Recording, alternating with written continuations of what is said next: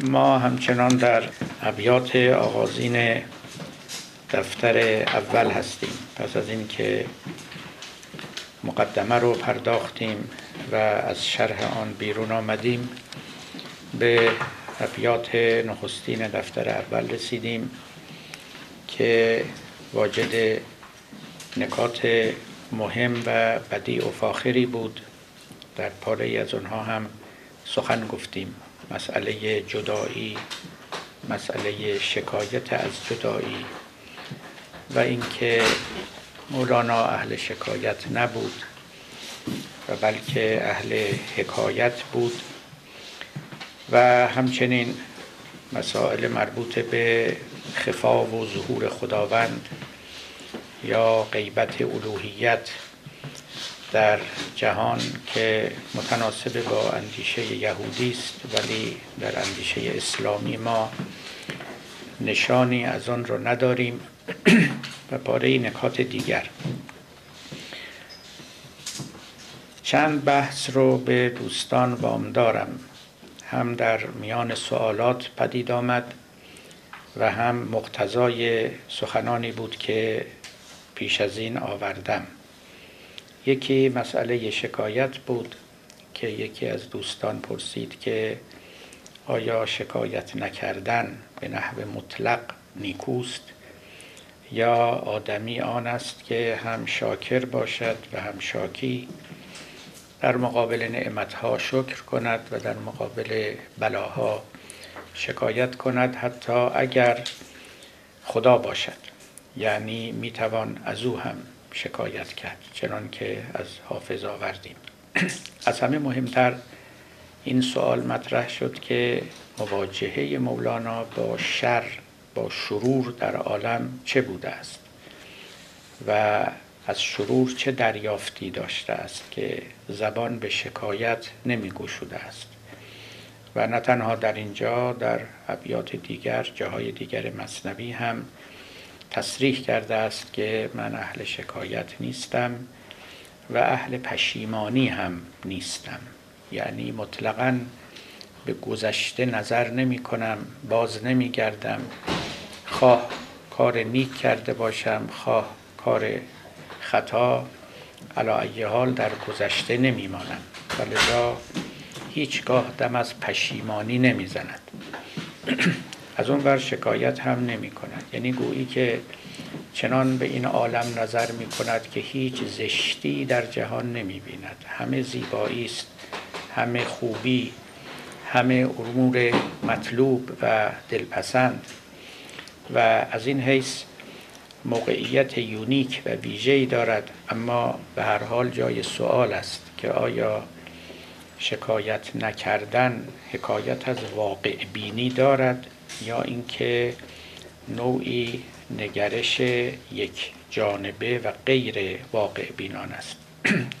قصه شر ما رو میکشاند به قصه قدر به قصه تقدیر الهی و اینکه اگر شری در عالم هست که هست و غیر قابل انکار است و خود قرآن هم می‌گوید که قل اعوذ برب الفلق من شر ما خلق و لذا در مخلوقات الهی شر پیدا می شود.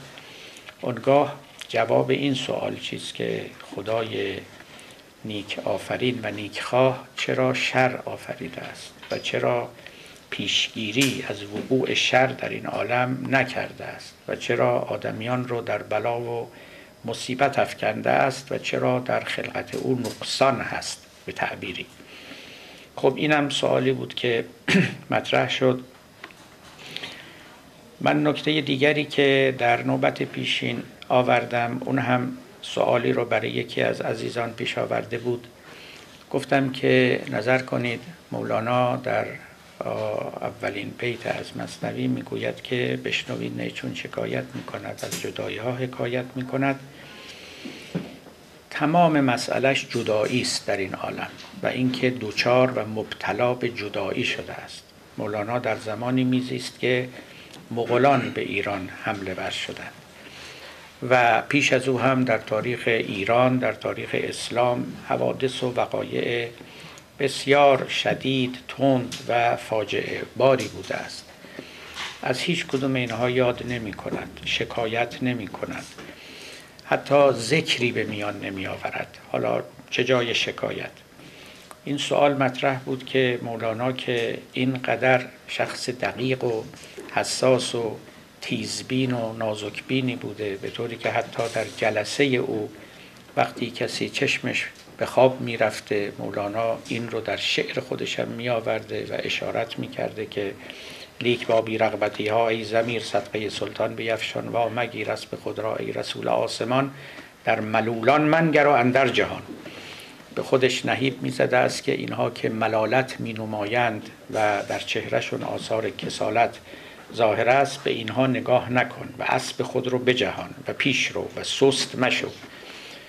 می گفتند که خب چنین شخصی با چنین دقت نظر و چنین حساسیتی چگونه از یک چنین حادثه بزرگ خونین ویرانگری قفلت ورزیده است و سخنی از او در میان نیاورده است. این هم نکته ای بود که باید به او اشاره می کردیم و انشالله اشاره خواهم کرد.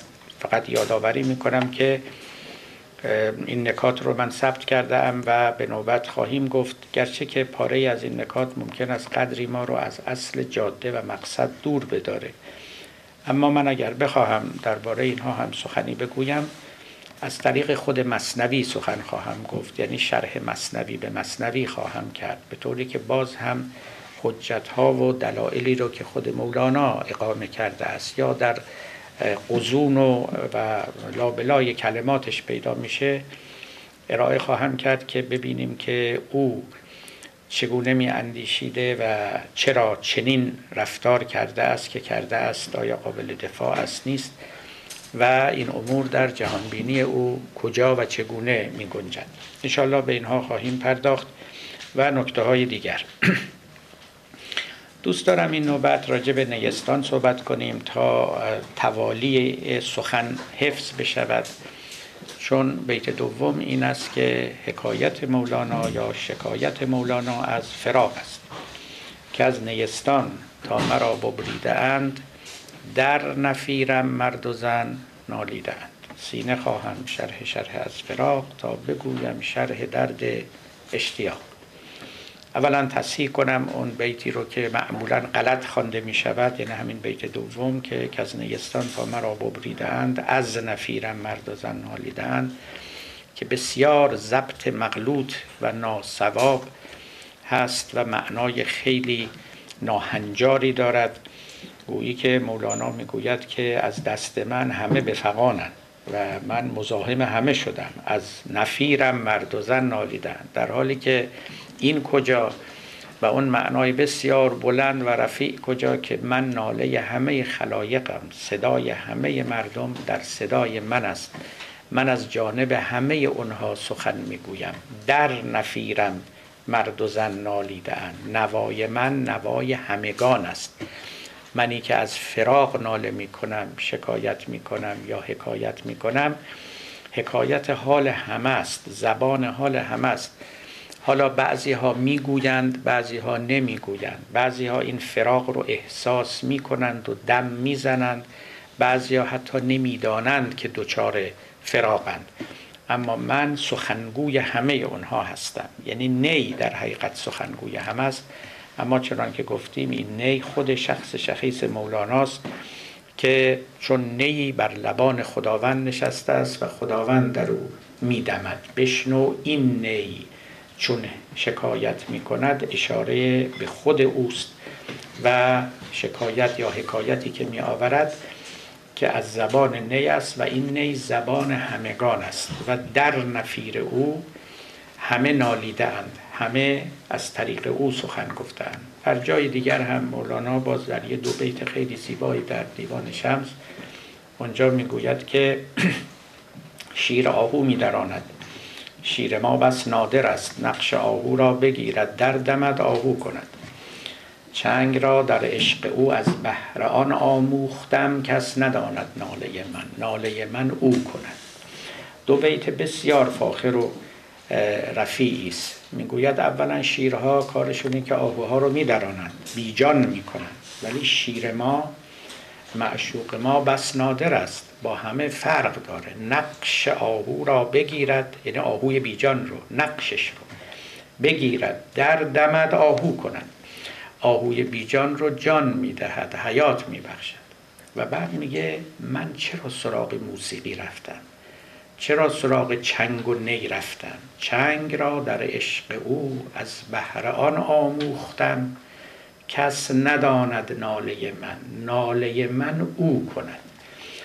او به بهترین وجهی بهتر از هر کسی می‌تواند به جای من ناله کنه. حرف من رو بزنه. حزنی که در وجود من از اون فراغ نشسته است رو بازگو کند. هیچ آلتی هیچ دهانی هیچ زبانی این چنین نمی‌تواند بیان کند. در واقع نی ناله همه مبتلایان به فراغ است و به همین سبب هم نوعی پیوند با جان دارد. و مولانا هم همین که گرم می‌شد در سما یا اینکه در نزد او نی یا آلات دیگر نواخته می‌شد اونگاه بود که نطق او باز می‌شد. یعنی یک نوع هماهنگی با روح او حاصل می‌شد و می‌توانست حرفهای خودش رو بزنه. خب حالا می رویم سراغ این که این از کدام نیستان بریده شده است؟ خب شکایت یا حکایت بریده شدن ما و بیرون آمدن ما از نیستان است که همه ما رو به ناله واداشته است و نی رو برگزیده ایم تا به جای ما و بهتر از ما ناله ما رو سر دهد. ببینید برای ما ساکنان این دیار و خصوصا معاصران قرن بیستم و قرن بیست و یکم فهم این سخن که ما از یک نیستان آمده ایم و همه ما را از اونجا بریده اند و جدا کرده اند و به این دنیا آورده اند. فوق العاده مشکله. به چند دلیل. یکی اینکه ما ذهن scientific داریم. هممون تو مدرسه ها درس خوندیم تو دانشگاه ها درس خوندیم. و یه دید خاصی از این عالم داریم که باید واقعا بگیم دید ماتریالیستی داریم ما. ولو اینکه حالا متدینان در میان ما زیادن معتقدان به خداوند معتقدان به مبدع معاد همه اینجور چیزها با همه این احوال جهانی که ما در او زندگی می‌کنیم من حیث المجموع جهانی نیست که از خدا پر شده باشد. خدا هم هست به خدا هم اعتقاد داریم. او هم یک سلطانی است در عالم یه جایی نشسته به حال منکرش نیستیم. اما اینکه این حضورش همه جا احساس بشود کمتر کسی واجد چنین دریافتی و چنین احساسی است. خصوصا تئوری ایولوشن تکامل که خب همه شما با اون آشنا هستید و یک و پنجاه سال از طرحش میگذرد و تقریبا قبول عام یافته است و دیگه کمتر کسی است که این نظریه رو نداند. به نحوی به او اعتقاد نورد به ما اصلا نمی‌گوید که ما را از جای بریده اند و از جای آورده اند و اونچه که به ما می‌گوید این است که این جهان سیری داشته رشدی داشته و بر حسب تصادف سلول های اولیه یا بلکه ملکول های اولیه پیدا شدند و رفته رفته اینا رشد کردن و در همون آبگوشت های اولیه و بعد خلاصه DNA ای پدید آمده و که خاصیت self reproduction داشته از روی خودش می‌تونسته سلول های دیگه مولکول های دیگه بسازه.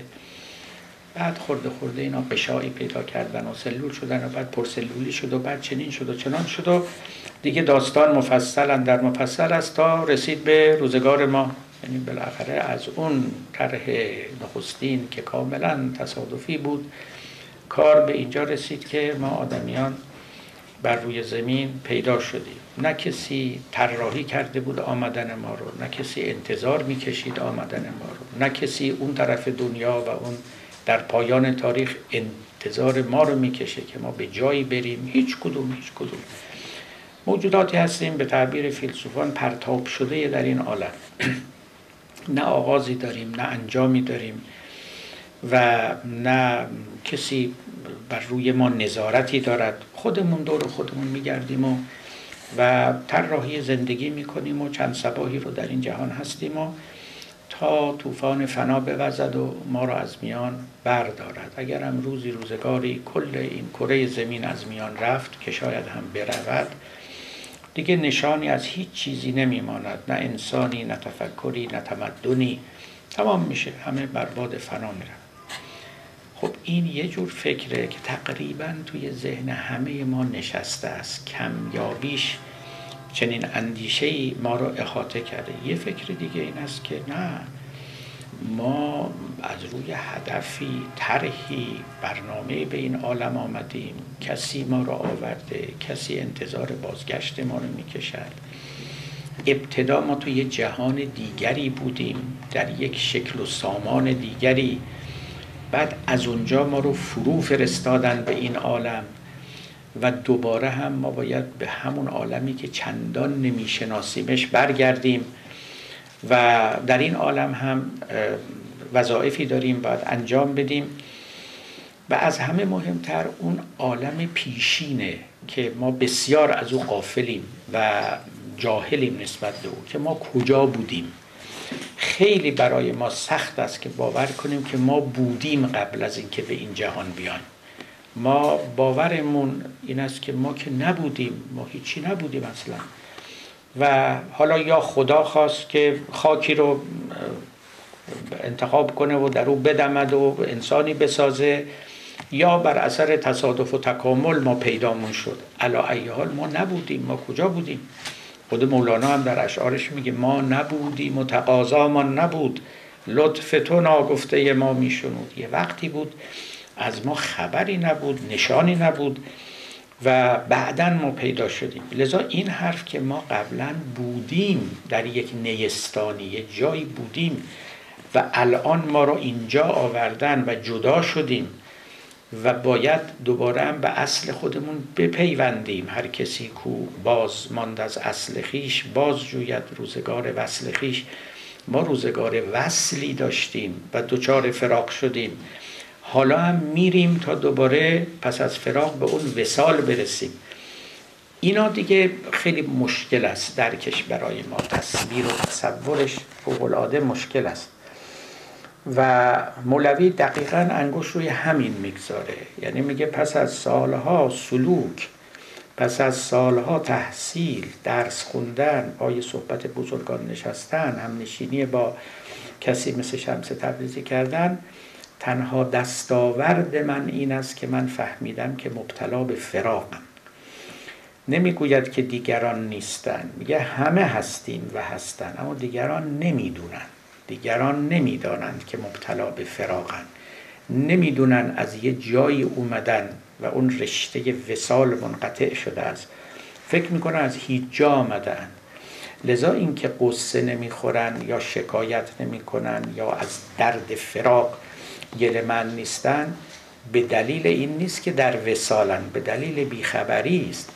به دلیل اینکه درست مثل یه بیماری که نمی‌دونه بیماره. فقط طبیبش می‌دونه که این بیماره. چون درد نداره مثل بیماری هایی که درد نداره مثل سرطان ها در ابتدای امر. نه دردی دارن نه نشانه دارن هیچی. خب اینو ممکنه یه طبیبی بداند و کشف کنه ولی خود شخص حالش هم خیلی خوشه. و هر کی ازش می‌پرسه حال شما چطوره میگه خب الحمدلله شکر خدا بسیار خوبیم. اما نمیدانه که یه بیماری داره میخزد در درون او. و وای از وقتی که آدم بیمار باشه و ندونه که بیماره. خب مولوی در حقیقت در یه چنین حالی است و اینکه میگه نی زبان همه ماست میگه به او گوش بده. حزنی که او از صدای نی میتراود حزنی است که باید در همه ما باشه. اینکه ما از نیستان آمدیم حالا چندین تفسیر داره. در کلمات مولانا هم تفسیرش هست. من سعی می‌کنم یکی یکی اینها رو برای شما بگم که ببینیم که چگونه می‌توان این سخن رو بهتر درک کرد. در این آغاز کلام مولانا شرحی نمی‌دهد اما جاهای دیگه به تفاریق به این نکته می‌پردازد. اولا اینو عرض کنم بالاخره همه پیروان ادیان ابراهیمی یعنی یهودیان مسیحیان و مسلمانان قصه آفرینششون قصه آدم است. قصه آدمی که گناه کرد و بعد حبوط کرد و خداوند او را از بهشت بیرون کرد و به زمین فرستاد. برداشت ها از این قصه خیلی متفاوت است. همچنان هم ادامه داره. برای اینکه اینا اسطوره هایی هستند که تفسیرهای بسیار متنوع و متعددی میپذیرند. اینکه مولوی نظر داشته باشد به اینکه مسئله ما مسئله حبوط است. یعنی ما ابتدای جایی بودیم یا پدر ما در یک جایی بود که که ما هم مثل ذریه های او در صلب او در پشت او در وجود او بودیم و بعد از اونجا پایین آمدیم. ما را از اون نیستان بریدند بیرون کردند و اینجا رسیده ایم. و دوباره هم بالاخره باید برگردیم به اونجا. یک تفسیر محتمل است از این سخن. این رو اشاره می کنم برای اینکه بعضیا اینجوری فهمیدن. نمیشه هم گفت که صد درصد این یک فهم باطلی است. ولی حقیقتش این است که در میان عارفان ما حافظ و خصوصا یکی از هم اسران مولانا که نزدیکین راضی باشه اینا به قصه حبوط و به قصه آدم خیلی حساس بودن حافظ قصه آدم براش فوق العاده مهمه و قصه گناهی که آدم کرد خب این اسطوره ها چنان که گفتم چند پهلو هن. معانی متعدد دارن برای حافظ این است که ما چنان که بارها براتون گفتم ما در این جهانیم چون دو تا گناه قبل از ما صورت گرفته. حضور ما در این جهان مسبوق به دو گناه است. یکی گناهی که آدم کرد و از میوه ممنوعه خورد. دومی گناهی که شیطان کرد و به آدم سجده نکرد. این دوتا باعث شد که خداوند آدم را از بهشت بیرون کنه و به زمین بفرسته و بساط آدمیت و انسانیت بر روی زمین پهن بشه. به همین سبب حافظ اصلا مسئله گناه رو در خلقت جدی می‌گیره. میگه گناه نه اینکه یه امر مزمومه لذا حرفش هم نزنیم هر جام اسمش اومد لعنت بفرستیم. گناه یه نقشی داره در خلقت. اینطوری نیست. خلاصه مطلب رو براتون عرض می‌کنم که خدا نمی‌خواست اینطوری بشه چون اونا گناه کردن اینطوری شد و ما رو به زمین آورد و انسان آفرید و پیامبر آورد. اینجوری ما بخوایم فکر کنیم خیلی خدا نشناسی است که گمان کنیم که دو نفر با دو تا خطا کل نقشه و تدبیر الهی رو به هم زدن. اصلا این قطار رو ریلش رو کچ کردن؟ مثل یه سوزنبانی که اومد و خدا می‌خواست قطار رو یه ریلی بره انداختن رو یه ریل دیگری. خیلی کچفهمی است. مولانا هم این کچفهمی رو اشاره می‌کنه در مصنوی توی دفتر دوم. بنابراین اینجوری فکر نمی‌کنه مولانا. حافظ هم اینجوری فکر نمی‌کنه. در این حال معنای این امر این است که گناه یه نقشی داره. به تعبیر دیگه جزو تقدیر الهی است. گناه تو ساختار این عالم جایی داره برای خودش. این دنیا رو نمیشه جارو کرد گناه ها رو بیرون ریخت. گناه ها نقشی خدا به عهدهشون نهاده است و بزرگتر نقششون این استش که بنده و شما اینجا الان حاضریم و کنار هم نشستیم اما حافظ از اینکه پدر ما گناه کرد نتیجه ای که می‌گیره این است که پس ماها معصوم نیستیم. پدرم روزه رزوان به دو گندم بفروخت. ناخلف باشم اگر من به جوی نفروشم. بابای ما گناهکار بود. ما هم حتما گناهکاریم. کسی نمی‌تونه ادعای اسمت بکنه. جایی که برق اسیان بر آدم صفی زد ما را چگونه زیبت دعوی بیگناهی. خب و از توی او یک تواضعی رو بیرون میاره. یک فروتنی رو بیرون می‌کشه. همه جایز الخطاییم. همه لازم الخطاییم. هیچ کدوممون دامنمون پاک نیست. آلوده ایم مبرا نیستیم. همه محتاج رحمت پروردگاریم. و از همه بالاتر خدا غفار است چون ما گناهکاریم. اگه ما گناهکار نبودیم اسم غفار بر خدا صادق نمی آمد همه اینا رو درست کرده سیستمی داده براش که جا به گناه بده در این عالم. و بسی بیش از اینها که من اشاره نمی کنم اما در مسیحیت شما ببینید گناه چه نقش محوری پیدا می‌کنم به یه شکل دیگری. چون پدر ما گناه کرد ما هم گناهکاریم. نه اینکه ما جایز الخطا شدیم ما اصلا بالفعل گناه او به پای ما نوشته شده است. اوریجینال سین ما همه با این آریجینال سین به دنیا میاریم و همه گناهکاریم. و اگر مسیح نمی آمد یعنی خداوند پسرش رو نمیفرستاد که به کفاره گناهان ما او شهید بشه و بردار بره ما همه گناهکار میماندیم. و اگرم کسی به مسیح رجوع نکند و پیرو او نشود این گناهش پاک نمی شود خب این یک درک دیگری است از مسئله گناه و از مسئله حبوط. و حبوط اصلا اونجا یعنی حبوط یعنی واقعا ما افتادیم. ما افت کردیم. و حالا حالا ها طول می‌کشه تا از این افت از این سقوط از این حبوط ما بیرون بیایم و این ذلتی که به ما دست داده اون رو بتوانیم جبران بکنیم. مولوی در باب حبود چنان که گفتم حرفای مختلف داره و البته شعن این مرد است. برای اینکه عارفان ما که شاعرم بودند اینا در باب یک مسئله یک جور فکر نمی کردن. در احوال مختلف اقوال مختلف داشتن درک های مختلف داشتن به دلیل اینکه خب گاهی چشمشون بازتر بود گاهی نیم باز بود و نیم خفته بود یه وقتی از روشنی بیشتری برخوردار بوده کمتر بعدم آدمی است ذهنش کار می‌کنه بصیرتش افزونتر میشه و حرفای مختلف می‌زنه. در باب اصل ماجرای شیطان و سجده بر آدم چنان که در دفتر دوم و در داستان معاویه آورده اونجا خلاصه حرف مولانا این استش که این نقشه الهی بود. این نقشه الهی بود. نه شیطان مستوجب ملامت است نه آدم مستوجب تحسین است نه هیچ کدوم اینا نیست. و شیطان در دفاع از خودش میگه که خداوند یک طرحی رو یک بازی رو یک تئاتری رو به اصطلاح ما را انداخت و اون یکی بازی که بود من باختم خیشتن را در بلا انداختم چون که بر نت جز این بازی نبود. گفت بازی کن چه دانم در فضول؟ گفت نت یعنی همون صحنه تئاتر. به من گفت تو نقش شیطان رو بازی کن. و هم نقش درست مثل همین تعذیه ها که دیدیم که نقش شمره که نقش امام حسینه. نه اون شمره نه اون امام حسینه. اما خب نقش اینا رو بازی می‌کنن. میگه خداوند به من گفت نقش شیطان رو بازی کن. ظاهرا برو آدم رو گول بزن که آدم از اون میوه ممنوعه بخوره. چنین چنان تا کار خدا یعنی این, این قطار حرکت کنه. این کاروان به راه بیفته و منتهی بشود به فرود آمدن آدمیان به روی زمین. و گسترده شدن بساط انسانیت در این جا. خب این یک نظر مولاناست که واقعا حبوط رو حقیقتا حبوط نمی‌داند.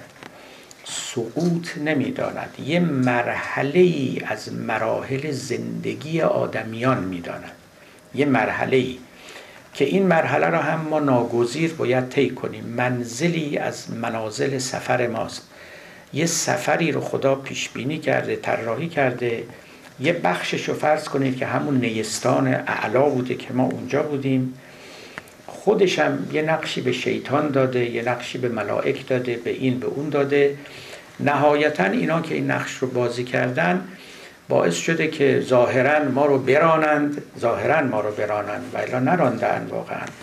و به زمین بیاورند و روی زمین هم خب اینجا هم خداوند برای ما اهداف و اغراضی داشته که بعد پیامبران فرستاده الی آخر تا بعدا به فرجام کار برسیم. خب این یک رأی است که می‌بینید در واقع مولانا کاملا قصه رو اسطوره‌ای معنا می‌کنه. کاملا یعنی از اسطورم بالاتر. به شما بگن داستان آدم یه تئاتر بود. خدا را انداخت. جدی نبود. نه این شیطان شیطان بود نه اون آدم آدم بود نه اون ملک ملک بود نه سجده معناش اون بود. هیچ کدوم. در حقیقت می‌خواد بگه که یه جوری یه, یه معنایی دارد آمدن ما در این عالم. یه معنایی داره یه پیشینه ای دارد. اما نه اینکه دو نفر اومدن حالا یکی اسم شیطان بود یا نبود اینا مثلا یکی گناه کرد یا نکرد و از اول بنا بود ما تو بهشت بمونیم. اما بعد خدا تغییر نظر داد و ناچار شد که ما رو از بهشت بیرون کنه و بفرسته رو زمین و اینا. اینا چندان راست نمی آمد برای مولانا. اما در همین دفتر دوم که در انتهاش داستان معاویه میاد در ابتداش مولوی حرفای دیگه می‌زنه. حرفایی که به گمان من خیلی عمیقترم هست.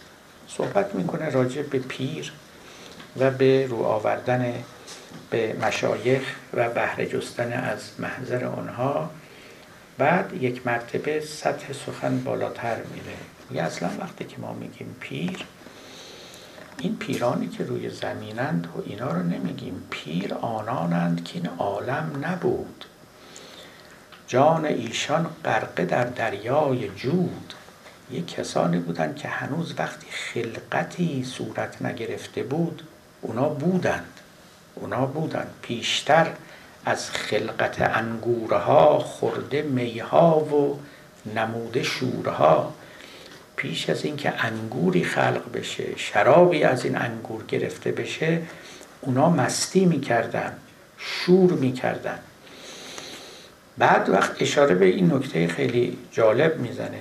میگه که وقتی که خداوند می‌خواست مردم رو خلق کنه و در اونجا ملائک خب اعتراض کردن به خداوند دیگه. این پیران اونجا بودند.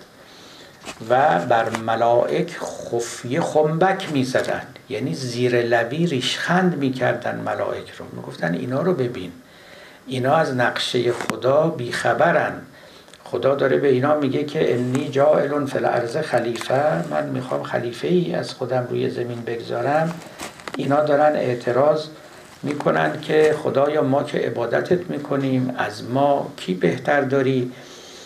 دیگه چی می‌خوای کسی رو بیافری؟ چون ملائک مانع آن می‌شدند بر ملائک خفی خنبک می‌زدند. مسخره می‌کردن ملائک رو. می‌گفتن اینا راز مسائل رو نمی‌دانند. و نمی‌فهمند که یه نقشه است باید اجرا بشه. ملائک اعتراض بکنن یا نکنن. نمی‌دونن که آینده چه خواهد شد و این کاروان به کجا خواهد رفت. و ادامه می‌دهد. این مسئله رو در ابتدای دفتر دوم اجازه بدید من پاره از ابیاتش رو براتون بخوانم. خیلی شنیدنی است که در اون ابتدای عالم به اصطلاح مولانا چه فکر می‌کنه؟ پیر ایشانند که این عالم نبود جان ایشان بود در دریای جود. بعد می‌گوید که مشورت می‌رفت در ایجاد خلق. خداوند مشورت می‌کرد با ملائک جانشان در بحر قدرت تا به حلق. چون ملائک مانع آن می‌شدند بر ملائک خفیه خنبک می‌زدند. خنبک می‌دونید یعنی چی؟ خنب یعنی خم مثل دنب یعنی دم. و خنبک وقتی که شراب در خم به عمل میاد حباب روش می نشینه اینا خنبک زدن شراب است. چون چیز می‌کنه به اصطلاح صدا می‌کنه وقتی که میاد. باری. پیشتر زفلا کیوان دیدند پیشتر از دانه ها نان دیدند بی دماغ و دل پر از فکرت بودند. بی سپاه و جنگ بر نصرت زدند. آن ایان نسبت به ایشان فکرت است بر نه خود نسبت به دوران رؤیت است. شما به این بیت توجه بکنید. یک دنیا معنی توی این بیت. ببینید داره چی میگه. اون پیرانی که هنوز این عالم نبود. پیرانی که بودند و هنوز ملائک نبودند. و وقتی هم که خدا با ملائک مشورت می‌کرد و ملائک اعتراض می‌کردن اینا دورا دور و زیر لب به اونها لبخند و ریشخند می‌زدند. اینا کسانی هستند خوب توجه کنید. آن ایان نسبت به ایشان فکرت است. کسانی هستند. اون پیران که این ایان در حکم فکر اونهاست. یعنی این عالم گویی که تو ذهن اونها قرار دارند این رو خوب در نظر بگیرید. این از حرفای فوق العاده مهم مولاناست. جاهای دیگر هم این رو گفته است. و همین از اون سخنی که میگن مولانا پدر جد هگل بوده. چون هگل در واقع تصویرش از عالم اینه. ولی حالا ما به هگل کاری نداریم. مولانای خودمون رو میچسبیم. آن ایان نسبت به ایشان فکرت است. جای دیگر مولانا میگه این جهان یک فکرت است از عقل کل. عقل چون شاه هست و صورتها رسول. شما فکر کنید که خدا فکر کرده. اصلا می‌خواد بدونید خدا چه دنیا رو چجوری آفریده. اینجوری در نظر بگیرید که ما افکاری هستیم تو ذهن خداوند. ما یه همچین نسبتی داریم با خدا. به همین دلیل هم هست که ما میگیم که ما بیرون از وجود خدا نیستیم. ما محاطیم به او و او محیط به ماست. درست مثل این افکار ما که تو ذهن ماست که هم مخلوق ماست مولود ماست و هم در وجود ماست و ما کاملا بر او احاطه داریم. و هر لحظه شما بخواید می‌تونید نظرتون رو برگردونید یه فکر دیگه بکنید. فقط فرقش اینه که خداوند دچار فراموشی نمیشه. ولی ما خب فراموش هم می‌کنیم افکاری که کردیم. اما حقیقتش اینه که بهترین تصویر از نسبت خدا و خلق این هستش که مخلوقات همه مخلوقات ها نه فقط آدمیان یا کرات مادی همه همه مخلوقات ملائک از همه چی. اینا گویی که افکاری هستند در ذهن خداوند. حالا یه پله شما باید بیاید پایین تر همونطور که مولوی اومده پایین تر افکاری نیستن تو ذهن خداوند چون خداوند ذهن نداره البته. یعنی اینا تصویر آدمیان است. ما که خدا رو نباید آنتروپومورفیک بیاندیشیم و او رو شبیه آدمیان بدانیم. موجودات دیگری هستند که در مراتب وجود پایین تر از خداوندن که مولوی به همونا میگه پیر. همون عقول همون مخلوقات نخستین خداوند که ما در حکم معلوله های اونها و مخلوق های اونها هستیم و در مراتب مادون وجود قرار داریم نسبت به اونها ما گویی که افکاری در اذهان اونها هستیم. به این معنا اونا مقدم بر وجود این عالمند و عالم به منزله فکری در وجود اونهاست. و فکر همیشه از متفکر آگاه هست یعنی اگر بنا به فرض از فکر ما بپرسن که تو کی تو کجایی اگر بتواند جواب بده میگه من فکری هستم در ذهن فلانی فلمثل حالا مشکل ما این است از زبان مولانا و این نیی که از نیستان بریده شده که ما یادمون رفته که ما فکری هستیم تو ذهن کسی. ما فکر می‌کنیم خودمون مستقلیم. تو ذهن کسی نیستیم. فضا و عالم خودمون رو که در او زندگی می‌کنیم و حیات داریم فراموش کردیم. نمی‌دونیم که ماها توی ذهنی قرار داریم الان و اون ذهن در واقع عالم ماست که ما در او زندگی می‌کنیم. به این معنا ما رو از نیستان بریدند گوش می‌کنید. به این معنا که ما یادمون رفته قافلیم نمی‌دونیم جاهلیم که ما فکری هستیم در یک ذهن بزرگ. فکر می‌کنیم که ما همون همونی که تکامل به ما گفته اصلا تئوری تکاملی حرفا رو نمی‌زنه. می‌بینید که چقدر این دوتا نوع بینش با هم متفاوتن. ما موجوداتی هستیم خودمون تو این عالم رو رفته رفته روش کردیم بزرگ شدیم و این شدیم که امروز هستیم. هگل همین رو می‌گفت مولانا که می‌گفت که این جهان یک فکرت است از عقل کل همین رو می‌گفت. اینی که در فلسفه گذشته همیشه می‌گفتن معلول از علت جدایی نداره با همین تصویر شما بهتر می‌تونید درک بکنید. ما امروز پیش خودمون میگیم که خب یعنی چی که معلول از علت جدایی نداره؟ یه پدری مادری علت یه فرزندن. خب پدر و مادر دنیا میرن فرزند سر جاش یه بنایی میاد ساختمونی می‌سازه. اون بنا هم فوت می‌کنه میره ساختمون سر جاشه. چطور میشه بگیم علت و معلول از هم جدایی ندارن. یه تیری شما میپرونید خب این علت پرش تیره اون کمانتون. ولی بعد تیر میره برای خودش هر جا که می‌خواد میره و شما هم سر جا خودتون نشستید. یعنی ماها جدایی علت و معلول رو زیاد می‌بینیم. با این درک ساده ای که از علت و معلول داریم که البته درک ناسوابی است یعنی خیلی نقصان داره. اگه می‌خواد علت و معلول رو یه درک نسبتا دقیقی و سالمی ازش داشته باشید نسبت متفکر با فکر رو در نظر بگیرید که چگونه فکر زاده متفکر است و به او کاملا وابسته است. به طوری که یک لحظه اگر متفکر قفلت بکنه فکری دیگه نیست. یه فکری وجود نداره. و چگونه مخلوق متفکر است؟ یعنی او اصلا این رو ایجاد می‌کنه. مثل اینکه ایجاد از عدم است. چیزی نیست در ذهن شما و شما مثل اینکه او رو میآفرینید. حالا ببینید از جاده اصلی خودمون دور نشیم. گفت باز پهنا می رویم از راه راست. باز گرده خاج راه ما کجاست؟ این پیچ می‌زنیم بیایم سر جاده اصلی. خلاصه مطلب این است که ببینید یه نیستانی بوده که خب البته بیان بیان کنایی و تمثیلی و تصویری است. یه جایی بوده که منبع وجود ما بوده مبدع وجود ما بوده و ما به یه معنا اونجا استقرار داشتیم. ما هیچی نبودیم. ما چیزی بودیم. مثل جوانه های فکری که تو ذهن وقت بعدا اینا بزرگ میشه و رشد می‌کنه و میشه تئوری میشه اندیشه عظیم. ما هیچی نبودیم بیریشه نبودیم. ما وجود داشتیم قبل از این. واقعا وجود داشتیم. به صورت یه فکری در یه ذهنی. که اون ذهن مبدع وجود ما بوده و نیستان این عالم است. ما بریده شدیم و مبتلا به فراق شدیم. این بریدگی بریدگی وجودی نیست بریدگی معرفتی است. اینو خوب یادتون باشه. این از اون حرفای خیلی مهم است که به تصریح محیدین عربی در کلماتش داره. میگه مردم خدان البته این رو میگه ولی نمی‌دونن که خدان. بسیاری از مشکلات ما هم مشکلات معرفتی است. یعنی فاصله ما با خدا فاصله معرفتی است نه فاصله وجودی. درست مثل اینکه شما همون که مولانا میگه عطار میگه مثال می‌زنه دیگه.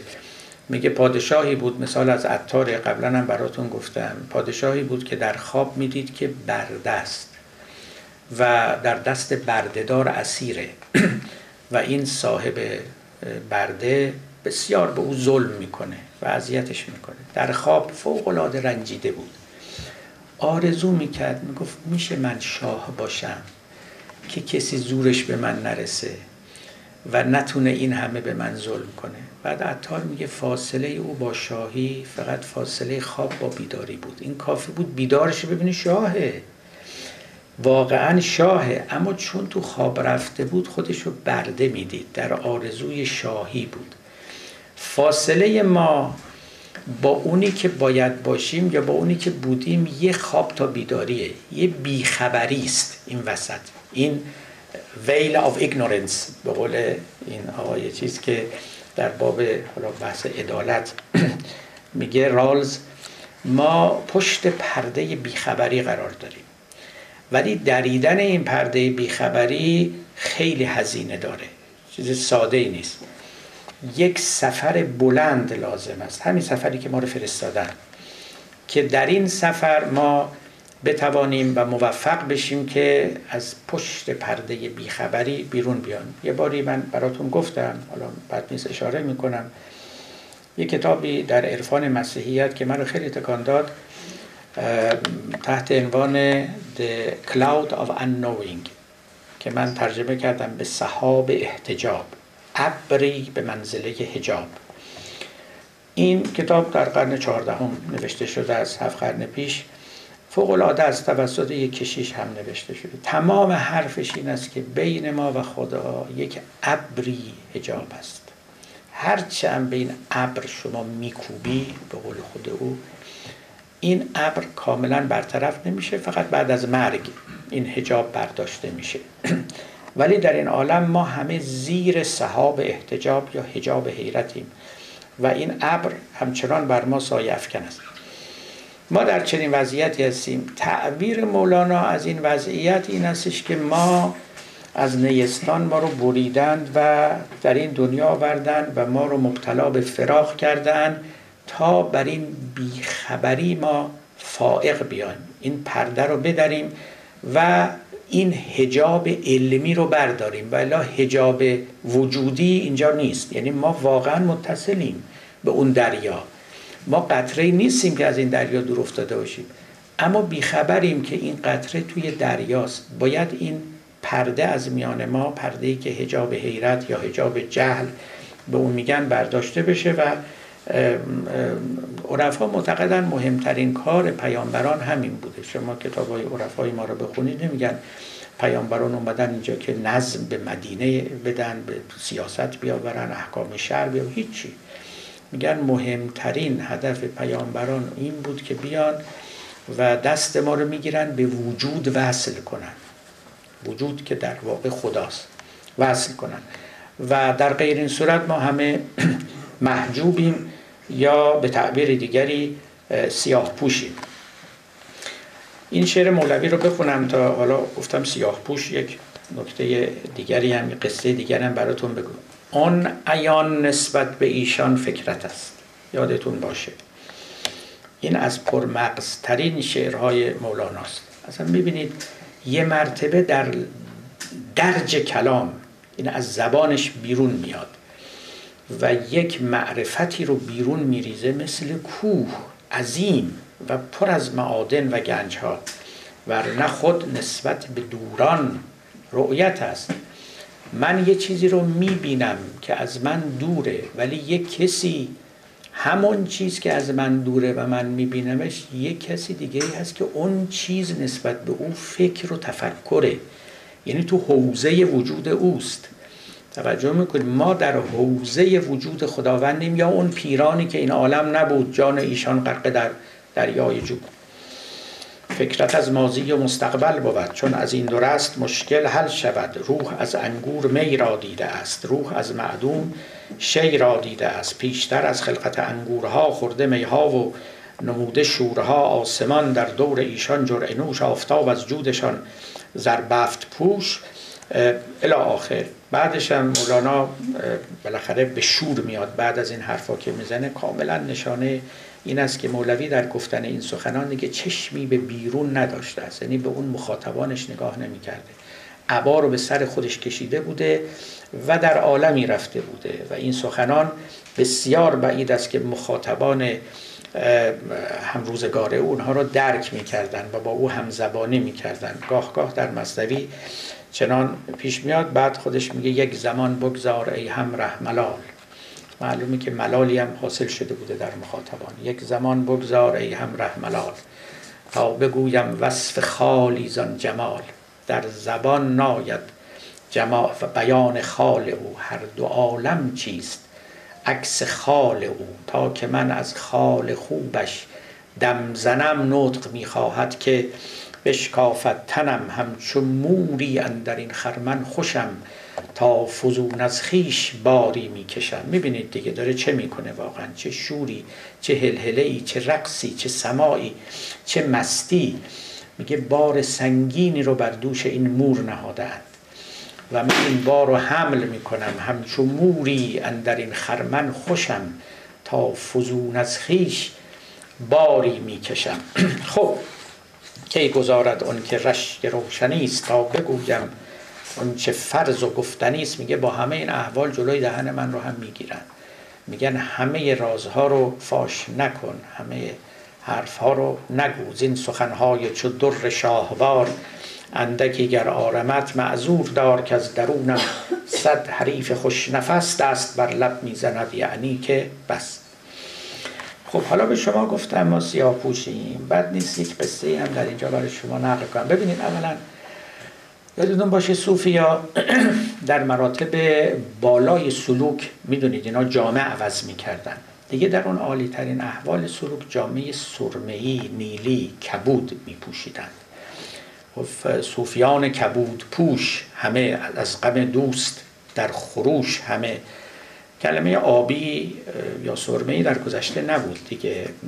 رنگ آبی و سرمه ما تو ادبیات گذشته ما یا نیلی می‌گفتن یا کبود می‌گفتن یا ازرق می‌گفتن. من نمی‌دونم کلمه آبی از کجا پیدا شد حتی سبز می‌گفتن. همه آبی سبز هم می‌گفتن. ممکنه کور رنگی هم داشتن چون آبی و سبز رو یکسان می‌دیدن. باری این همه که حافظ به ازرق پوشان حمله می‌کنه یعنی همین صوفیان دیگه. بله؟ نه اون غلام همت دردی کشان یک رنگم نه اون گروه که ازرق لباس و دلسیه هند. خلاصش در اون مرد. اما این یه معنا داشت. خودشون می‌گفتند و این هست تو ادبیات صوفی که ازرق میپوشیم کبود میپوشیم چون در ازا نشسته این علامت این بود که در این مراتبی که سیر می‌کردن به طرف بالا از نخستین پایه ها تا به پایه های خیلی عالی می‌رسیدن به نشستن در ازای دوست. یعنی میفهمیدن که مبتلا به فراغن از اینجا بود که نشان می‌داد که اینها به رتبه عالی رسیدن. تا قبل از او هم مبتلا به فراغ بودن اما نمی‌دونستن که در فراغن وقتی که میفهمیدن اون وقت کبود پوش می‌شدن. صوفیان کبود پوش. همه از غم دوست در خروش همه. حالا بذارید این قصه کبود پوش و سیاه پوش هم یه قصه این دفعه از نظامی براتون بگم که قصه خیلی خوبی است. من این رو از جوانی میخوندم. قصه خیلی زیبایی هم هست. هیچ وقت نیندیشیده بودم که تفسیر این قصه چیست. چون زبان نظامی زبان بسیار بلیغی است. فوق العاده ساهر است و کشش عجیبی داره. خب قصه پردازیش هم که در اوجه ما معمولا قصه یعنی لیلی و مجنون رو خسرو شیرین نظامی رو می‌دونیم. اما بالاتر از او هفت پیکر است که هفت داستان در آنجاست خب قصه بهرام گور است و که به هر حال نهایتا پادشاه شد. ولی دیگه نمیریم توی مقدمات و جزئیات کار ایشون پادشاه شد و و با قلدری تمام دستور داد که دختران پادشاهان دیگر رو برای ایشون بیارن. دختر قاقان چین رو پادشاه مصر رو پادشاه روم رو. اینجا رو اونجا رو هفت تا از این دخترها رو خواست و اون پادشاهان دیگر هم که زیر دست او بودن اجابت کردند و اطاعت کردند و دخترانشون رو برای ایشون فرستادن. به قول نظامی شیرمردی جوان و هفت عروس. برای خودش اینها رو فراهم کرد. هفتا قصر ساخت به رنگ های مختلف. رنگ سیاه، رنگ زرد، رنگ سرخ.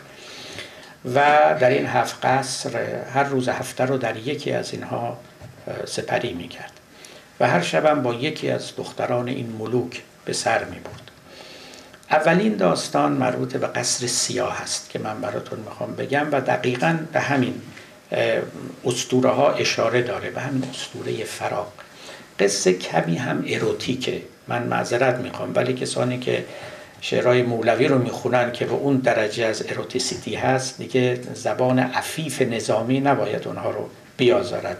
نظامی فوق العاده زبان عفیفی داره. باری داستان اینه چون هر دختری در اون قصر که با پادشاه میخفت قبلا باید یه قصه می‌گفت برای پادشاه تا دل پادشاه رو به دست بیاره و بعد در کنار هم بخسبند. در قصر سیاه پادشاه دختر پادشاه هند بود که خودش هم تا حدودی سیاه چرده بود و داستان داستان این چنین گفت.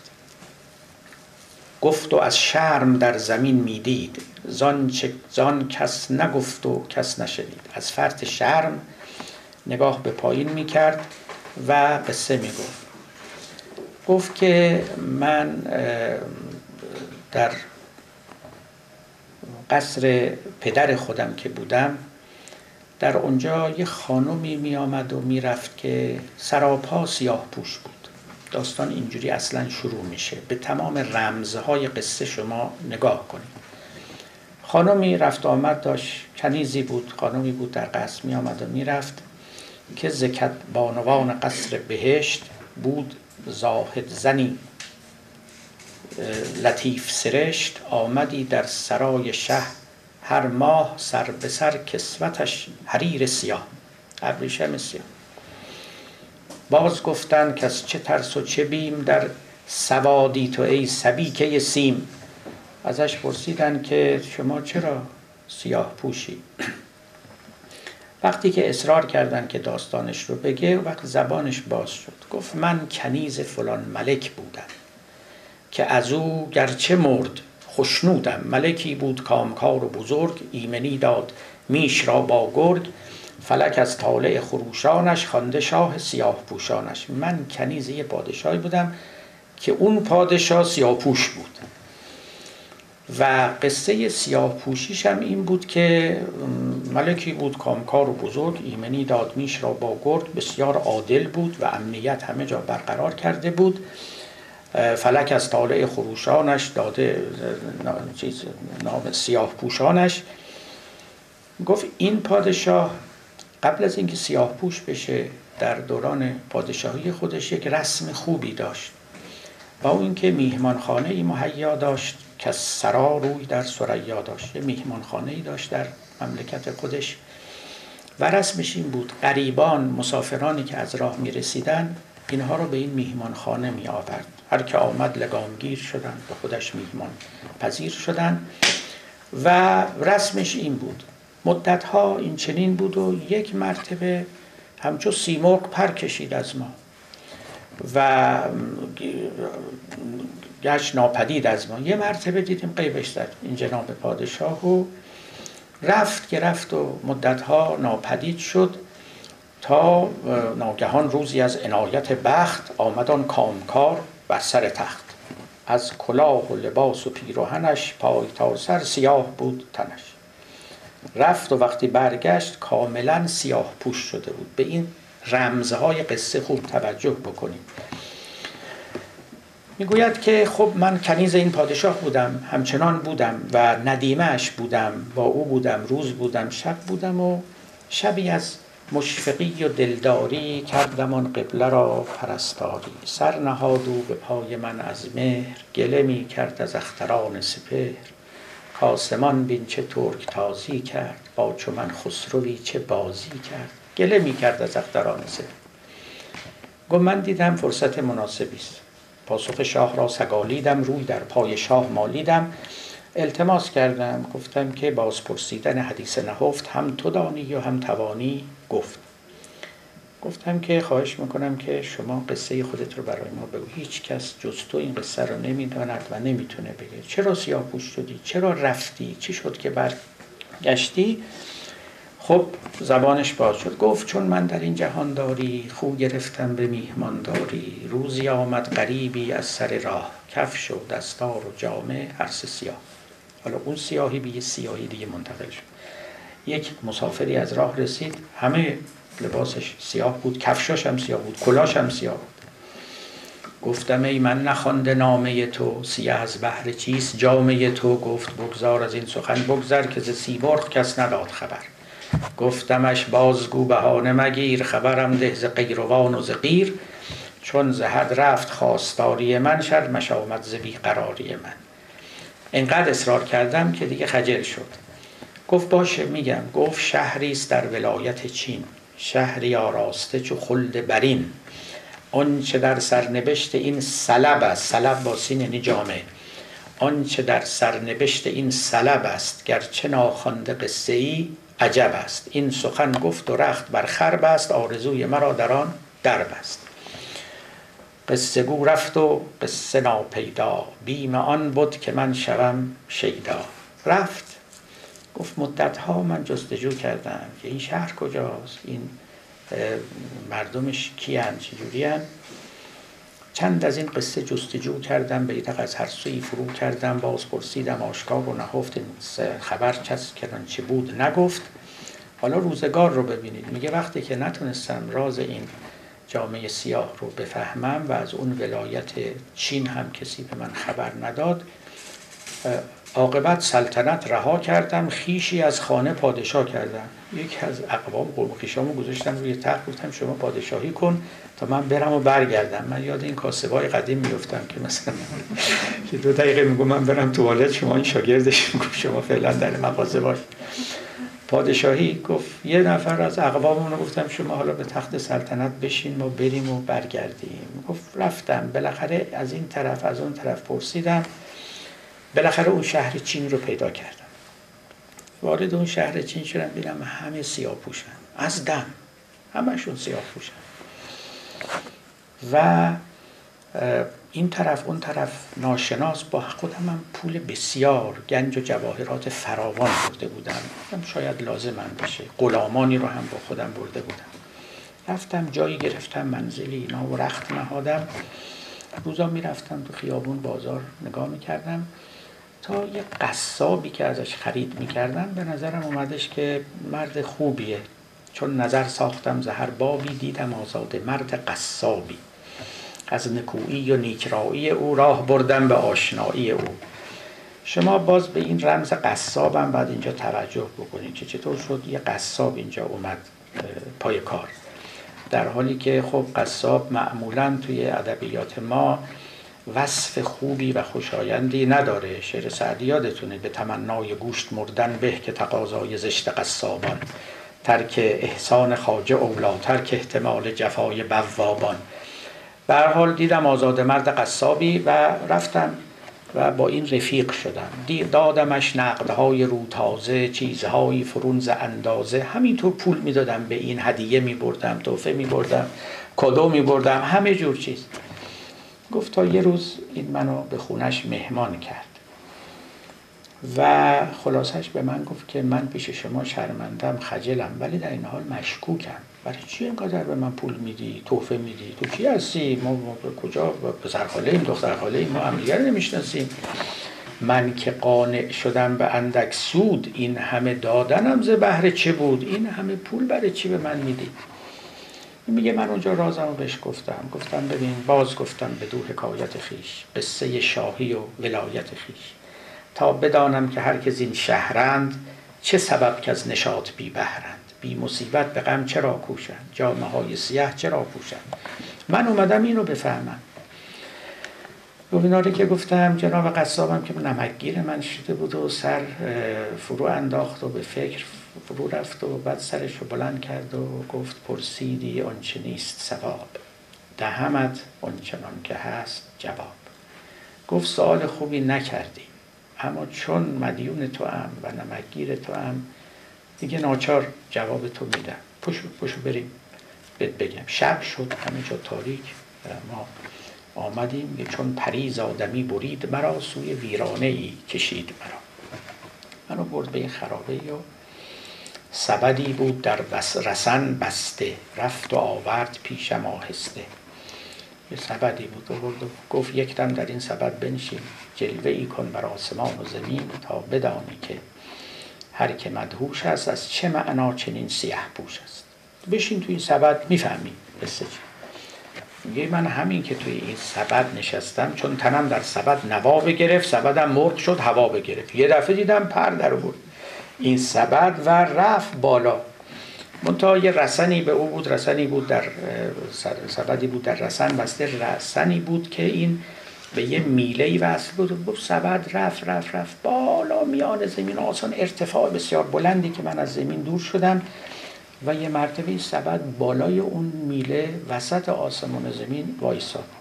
جرأت نداشتم به بالا نگاه کنم جرأت نداشتم به پایین نگاه کنم. بسیار موقعیت بد و هولناکی داشتم. صد بار در دل خودم لعنت کردم که مرد این چه کاری بود؟ سلطنت رو ول کردی؟ اومدی خودتو به چه روزگاری انداختی؟ در این احوال بودم که یک مرتبه یک مرغ خیلی پرنده قوی الهیکل عظیم الجسه اومد و بالای این میله نشست. پرش رو تکان می‌داد از پرش مشک میریخت جواهر میریخت.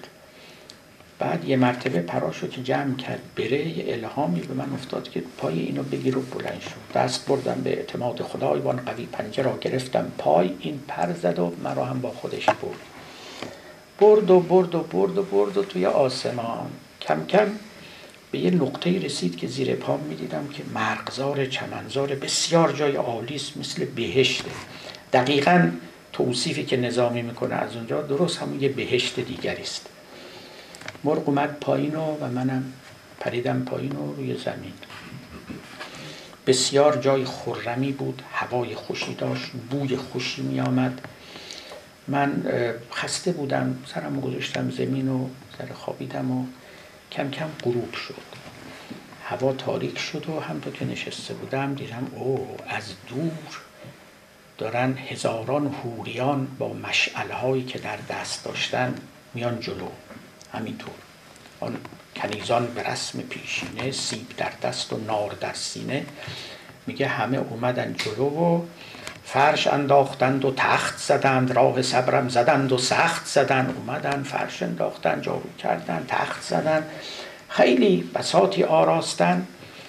همه این زیبارویان با اون شمعهایی که در دست داشتن ایستادن یک مرتبه چیز عجبتر.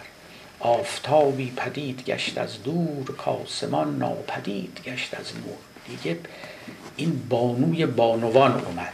اون کسی که سر حلقه و سرکرده و امیر این هوریان بود. آمد که زیباروتر از همه اینها بود. رفت و بر تخت نشست و این هوریان هم به دور او همه به احترام ایستاده بودند. بعد می‌گفت چون زمانی گذشت سر برداشت گفت با خادمی که در برداشت گفت که ز... گفت به او که خوا از مردمان خاک سرشت می نماید که شخصی اینجا هست. گفت گویا یه نفر از خاکیان اومده اینجا توی آسمان. اون پریزاده در زمان برخواست چون پری می پرید از چپ و راست می‌گفت اونم زودی بلند شده این برابر میگشت و چون مرا دید ماند از آن به شگفت دستگیرانه دست من بگرفت گفت برخیز. تا رویم چو دود بانوی بانوان چنین فرمود. گفت یالا بیا بریم ایشون فکر کردن که بریم خدمت ایشان. مرا برد و نزد بانوی بانوان که روی تخت نشسته بود. گفت من سر خم کردم به سجده افتادم گفت نه برخیز جای جای تو نیست پایه بندگی سزای تو نیست بیا اینجا پیش خودم بشین. دست منو گرفت و برد روی تخت پیش خودش نشست و خب کنیزکان به رقصیدن و به رامشگری و اینا پرداختند و دستور غذا داد و طبقها و سینی های غذا می شراب همه چی آوردن. و خب مدتی که گذشت و این می شراب در سر منم اثر کرد. خورده خورده دیگه شروع کردم به دست درازی کردن به این بانوی بانوان که در کنار من نشسته بود. چند باری هی تعرضی کردم هی نزدیکتر شدم هی خواستم از او بوسه ای بربایم. به من گفت ببین امشب به بوسه قانع باش. اینقدر رنگ آسمان متراش. گفت خیلی فضولی نکن زیاده طلبی نکن. همین مقدار که به تو اجازه میدم بیا جلو. بیشتر از اون اجازه نه. اما چون به دنجا رسی که نتوانی که از طبیعت انان بگردانی اگر دیگه خیلی این تمایل در تو قوی میشه زین کنیزان که هر یکی ماهی است. شب اشاق را سهرگاهی است. حکم کن تازه خود کنم خالی زیر حکم تو آورم حالی. گفت اگر دیگه خیلی تمایلت افزون شد هر کدوم از این کنیزا رو می‌خوای انتخاب کن من در اختیار تو می‌گذارم. و میاد و هم سر و هم بستر تو میشه. قصه بلند است دیگه منم کوتاهش می‌کنم و باید ما به نتیجه برسیم. خلاصش پاره من بعد فاکتور بگیرم. Anyway می‌گفت که خلاصش 29 شب بدین دلفروزی بود بازار من بدین تیزی. اول شب نظارگاه هم نور آخر شب هماشیانم هور 29 شب اینطوری بود. اول شب نظارگاه هم نور تا شد شب سیوم. شب سیوم دوباره به همین شیوه آمدند و تخت زدند و منم کنار بانوی بانوان نشستم و ولی این بار دیگه بی صبر بودم دیگه بیتاب بودم و دیگه خواستار خود این بانوی بانوان بودم. گفت اینقدر رنگ آسمان متراش. صبر کردن شبی محالی نیست. آخر امشب شبی است. سالی نیست. هی به من توصیه می کرد در صبوری از آن نواله نوش مهل می خواست من نکردم گوش. بختم از دور گفت که نادان لیس قریه وراء عبادان. من خام از زیادت اندیشی در کمی افتادم از بیشی. لیس قریه وراء عبادان یعنی از آبادان اون طرفتر دیگه دهی نیست. نیست زان سوتر ز عبادان دهی. این مثالی بود در گذشته می‌زدن یعنی بالاتر از سیاهی رنگی نیست. میگه بخت من به من می‌گفت دیگه معطل چی هستی؟ دیگه بالاتر از سیاهی که رنگی نیست. من خام از زیادت اندیشی در کمی افتادم از بیشی. حالا ببخشید دیگه من یک دو بیت دیگه بعد بخونم تا این قصه معنی خودش رو بده. تا به دانجا رسید که از چستی دادم آن بند بسته را سستی دیگه داشتم جامعش رو باز می‌کردم. دیگه دید خیلی دارم فضولی می‌کنم. گفت یک لحظه دیده را در بند تا گشایم در خزانه قند. من به شیرینی بهانه او دیده در بستم از خزانه او. چون گفت چشتو ببند خیلی خوب. من برهنه میشم برات اشکالی نداره. من به شیرینی بهانه او دیده در بستم از خزانه او. چون یکی لحظه مهلتش دادم گفت بکشای دیده بکشاتم کردم آهنگ بر امید شکار تا درارم عروس را به کنار. پریدم دیگه چون که نیکو به گرد خود دیدم خیشتن را در آن سبد دیدم. یه مرتبه تا چشام و کندم من تو همون سبد. هیچ کس گرد من نه از زن و مرد. مونسم با آه گرم و بادی سرد. بخت چون از بهانه سیر آمد سبدم زن ستون به زیر آمد. دیدم دوباره در اون ویرانم و در همون سبدم دیدم که جناب قصاب اونجا وایساده اومد و بند رسن رو باز کرد و و مرا از سبد بیرون آمد گفت اگر گفتمی تو را صد بار باورت نامدی حقیقت کار. این قصه تا خودت نمی رفتی و نمی دیدی و بهش گفتم برو یه دست لباس سیام برای من بیار. منم سیاه پوش شدم و برگشتم. من توضیح و تفسیر این قصه رو به شما واگذار می‌کنم. پر از رمز و قموزه. خلاصه مطلب این از اون شهر چین همین آدمیانند همه جهانند. همشون در فراق سیاه پوشند. همشون از اون نیستان آمدند و هر کسی که اونجا رو ببینه سیاه پوش میشه. هر کسی که یه دوره وسالی رو طی کنه سیاه پوش میشه. ولی در عین حال نشانهایم توشه که چرا ما به فراق مبتلا. من خام از زیادت اندیشی در کمی افتادم از بیشی. زیادت طلبی کردم و خامی کردم و قدر اون موقعیت رو ندانستم. همه چیز برام فراهم بود. خزانه قند به تعبیر او زندگی در بهشت هوریان کنیزکان بانوی بانوان همه تنعمات و تلززات ولی مبتلا به فراق شدم.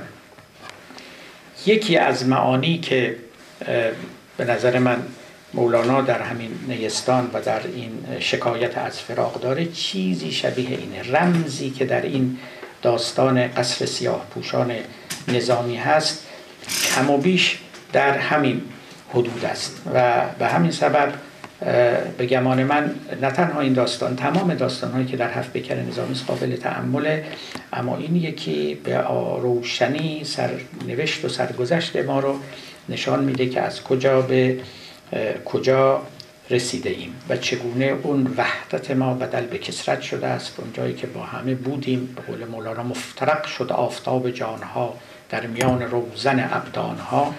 آمدیم متکسر شدیم فراوان شدیم. یعنی نه تنها حبوط کردیم بلکه به کسرت هم مبتلا شدیم. وقتی که دوباره صعود می‌کنیم و از این حبوط و از این افت خارج میشیم البته اینا هیچ کدوم زمانی نیست. معرفتی و علمی و از طریق آگاهی است. دوباره به وحدت می‌رسیم دوباره به وسال می‌رسیم. اون آگاهی هم از طریق علم آموزی نیست. این برای اینکه اون حجاب حیرت و اون صحاب احتجاب بدرند از طریق ورزیدن است. یعنی عمل کردن و ورزش کردن و سلوک کردن تا اینکه بدرد. و با این شعر مولانا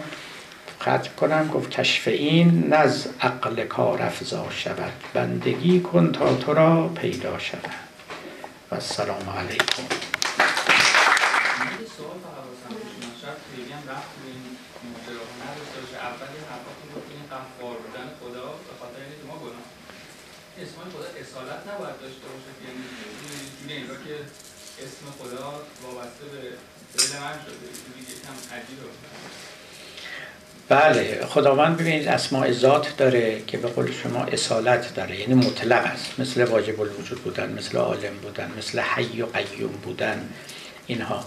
اما یه اسمای دیگه ای داره که به اصطلاح نسبیه.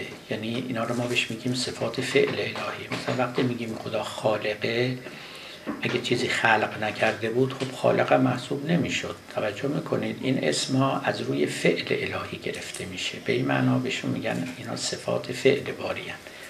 قفار بودن هم از روی فعل خدا گرفته شده نه از روی ذاتش. و چون فعلش آمرزیدن است به او قفار گفته میشه. لذا اگر گناهی نباشه و اقتضای آمرزش نکنه و خداوندم آمرزگار نامیده نمی شود همون که حافظ گفت که جرم و گناه بنده گرش اعتبار نیست معنای عفو و رحمت پروردگار چیست؟ در واقع یه جور منت سر خدا هم می‌ذاره که ما بودیم که این اسم رو به تو دادیم. اگه ما نبودیم این اسم هم نبود. بعد.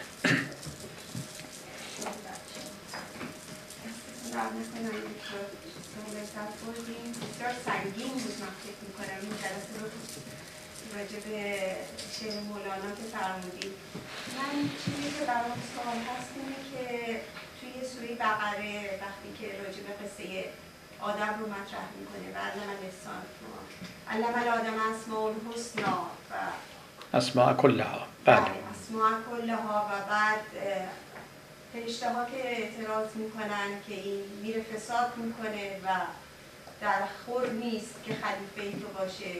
ولی کن به حال چیزی که از یکی از آقای تبایی نظرشون هستش که منظور اینه که حالا اگر من درست بتونم بگم این هست که حقیقت اسماء الحسنا رو به آدم خداوند میآموزه و علمی که حتی فرشته ها نداشتن.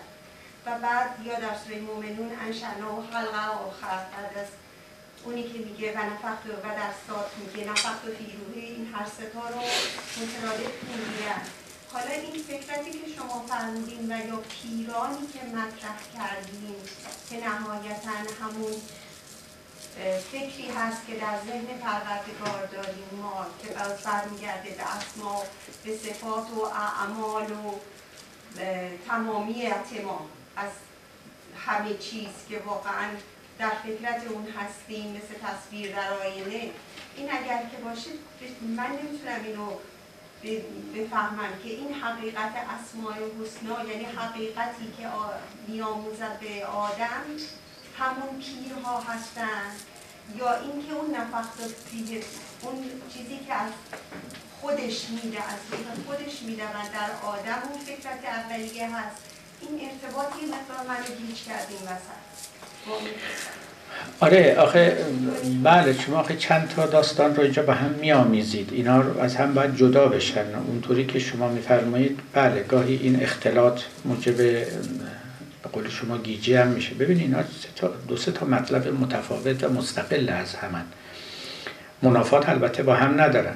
قصه آدم و خلقت اولیه او و مسئله شیطان و غیره و غیره یه قصه است. این این رو باید خودش رو به تنهایی و برای خودش ملاحظه کرد و اونجا هم خداوند نمیگه اسماء حسنا به آدم ما یاد دادیم. اسماء رو یاد دادیم. این عینا همون نکته است که در تورات هم هست. در تورات هم هست که خداوند نام همه چیز رو به آدم یاد داد. اون وقت این قصه که این نام چیه که خدا به آدم یاد داد خب یهودیان و دیگران قدری ساده گرفتن. مسئله در اسلام اینا خیلی پیچیده شده. برای اینکه بحث کردن از ذات خدا صفات خدا اسماع خدا و بعد اینکه اسم عین مسماست یا غیر مسماست نکته های زیادی رو اینجا در میان آوردن که واقعا کار رو پیچیده کرده. علا حال خداوند اسمها رو به خود مولانا تفسیرش اینه که میگه که همون حقایق اشیاست اسم هر چیزی بر ما ظاهرش اسم هر چیزی بر خالق سرش.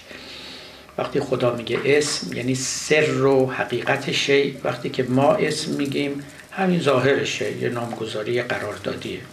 تعبیر ایشان اینه. باری این یه مطلبه که خداوند به آدم یعنی به نوع آدم نه به اون شخص آدم. به نوع آدمیان اسماع رو یاد داد. به حال ماها رو اهل معرفت کرد بدون اینکه وارد جزئیاتش بشه. این یه نکته است. پیرانی که اون موقع بودن اونا اینجا نیستن. اونا اگرم بودن یا به تعبیر ما اونا تماشاگران این صحنه بودن. برای اینکه خداوند همه قصه رو که نگفته فقط رابطه خودش و گفتگوی خودش با ملائکه رو گفته. بقیه اون مجلس رو برای ما توضیح نداده که اونجا کی بود کی نبود گفتگوهای دیگه چی اونجا صورت گرفت و غیر غیر. اصلا این توضیحات نیست در اونجا.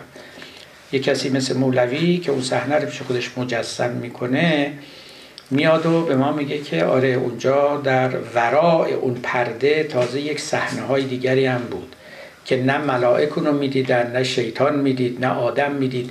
پشت اون پرده یه پرده دیگه بود پشت او یک چیز دیگه بود. مولوی از اون پشت سرا خبر میده. روایت هایی ما داریم که البته یه چنین چیزایی رو تقریبا میگه و مثلا در کافی یک روایتی هست که خدا به شیطان گفت سجده کن اما خودش نمی‌خواست که او سجده کنه. یعنی خدا نمی‌خواست. توجه می‌کنید این یه پرده فراتر از اون مطلب اصلی است ظاهرش امر بود که باید اطاعت می‌شد اما اون در باطن نمی‌خواست که این قصه ها وقت مولانا باز به شکلهای مختلف بیان کرد. بار اون یک صحنه دیگری است که تماشاگران صحنه به قول مولانا پیرانی بودند که در واقع مبادی اولیه وجودن که در اونجا حضور داشتن.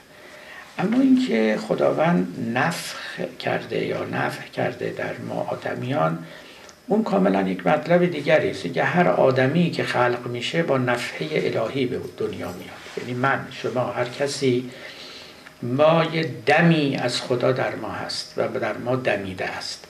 و از اون طریق است که ما آدمی شده ایم. و ربطی به اون خلقت اولیه و اینا نداره این بحث. بله. که یعنی نو خلق الاخر یعنی همین خلق آخر همون علم الاسما نه نه نه. اونجا اون آیه در حدی که من معناش رو می‌دانم و در تفاسیر دیدم این است که ابتدا آدمی گوشت بود و استخوان بود و رگ و پی و اینا بعد در اون روحی دمیدیم. بله. اونجا خلقا آخر شد یعنی زنده شد یعنی واجد حیات شد واجد نفحه الهی شد. درسته. وقتی ما واجد نفع الهی میشیم همون کسی میشیم که خداوند تعلیم اسما هم کرده. بله. آره درسته. یعنی مستعد اون میشیم. زمینه در ما پدید بله. میاد. یعنی تمایزش بر سایر بله درسته. همون نفع الهی است. بله.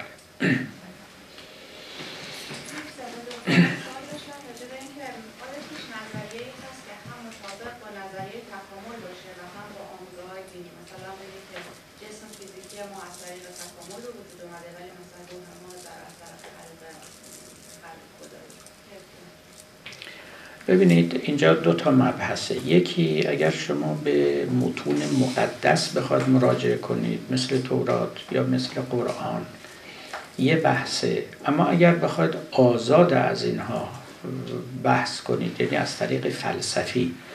از طریق فلسفی قصه تقریبا روشنه. یعنی هیچ مشکلی وجود نداره که ما تئوری تکامل رو بپذیریم. و در این حال اینکه همه اینها خلقت خداوندی است و طراحی خداوند است که آدمیان این چنین پدید بیان پله پله همطوری حیات رشد کنه تا برسه به حیات آدمی. به لحاظ فلسفی جمع اندیشه الهی و قبول وجود خداوند و خلقت الهی با تئوری تکامل کاملا ممکنه هیچ مشکلی وجود نداره. اون که ایجاد اشکال کرد در همین مغرب زمین و هنوزم این اشکال واقعا به طور کامل مرتفع نشده تناقضی بود که اندیشه تکامل داروینی با کتاب مقدس داشت. یعنی اینجا با تورات البته در اسلام هم بگیرید با قرآن. قرآن البته اون جزئیاتی که در کتاب مقدس در تورات هست نداره کمی سازگارتر است ولی نه تماما واقعا. به هر حال این دوتا ناسازگارن. یعنی تئوری تکامل با تفسیرهایی که از قرآن یا تفسیرهایی که از تورات شده ناسازگاری. از, از, صدر ناسازگاری یا conflict science religion در همین جا صورت گرفت. بعدا و وقتش مصادیق دیگه هم پیدا کرد که خیلی اهمیت داشت و جامعه مسیحی رو واقعا لرزاند. یعنی اینکه به هر حال معلوم شد که نه آدم که فیلم مثل 6000 سال پیش 7000 سال پیش اینطوری می‌گفت که تورات بوده و و بعد بچه های بعد به حضرت نوح رسیده که وارث او بوده و یا شیس که فرزند دیگر آدم بود غیر از حابیل و قابیل بعد از او فرزندانی پدید آمد و چنون چنان تا رسید به ما. خب حقیقتا با طور تکامل اینا هیچ هیچ سازشی نداشت. در قرآن البته اون جزئیات نیست. با همین احوال تفسیر رسمی و مشهور از اون آیات همین است که اولین مخلوق آدم بوده آدم ابوالبشر بوده. تو خود قرآن هم آدم ابوالبشر یا پدر ما خوانده شده است. بنابر اسطوره ها بله. بنابر داستان هایی که در تواریخ آوردن یا در تفاسیر آوردن بله. آدم که به زمین آمد انسان دیگری نبود و آدم در روی زمین واجد دو تا فرزند شد حابیل و قابیل و بعد از اون البته یه فرزند دیگری به نام شیس. و بعد حالا اینا خواهرانی هم داشتن که با خواهرانشون ازدواج کردن و از اونجا این نسل بشری پدید آمد. روایاتی هم در این زمینه هست که مرحوم آقای تبا هم در تفسیر خودشون و جهد بلیغی کرده که توضیح بده که ازدواج برادر با خواهر بعدا حرام شد. در زمان حضرت آدم حرام نبود. لذا هیچ اشکالی نداشت که برادر و خواهر زن و شوهر بشن. توجه می‌کنید؟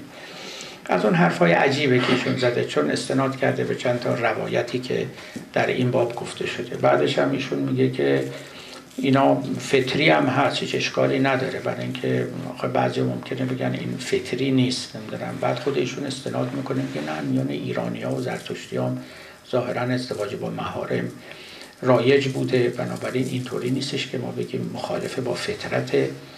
منتها خب گفتن و ادیان اینا رو تحریم کردن.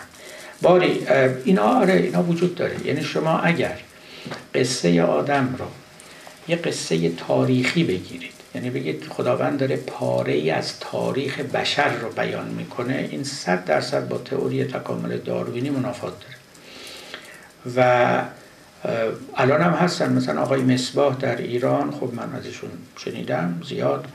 صریحا میگه نه اینا نمیشه. ما با قصه آدم بعد اعتراف کنیم طوری تکامل اشکال داره. اونا برن درستش کنن. و درست هم میگه ایشون به نظر من. اگر این تفسیر رایج و شایعی که از قصه آدم می شود که در قرآن یا در تورات هست این رو قبول کنیم و اون رو یک بیان ای از وضعیت آدم ندانیم حتما با تئوری تکامل منافات داره شکی نداره. اما اگر از متن مقدس بیایم بیرون فقط خودمون بخوایم فیلسوفانه نظر کنیم.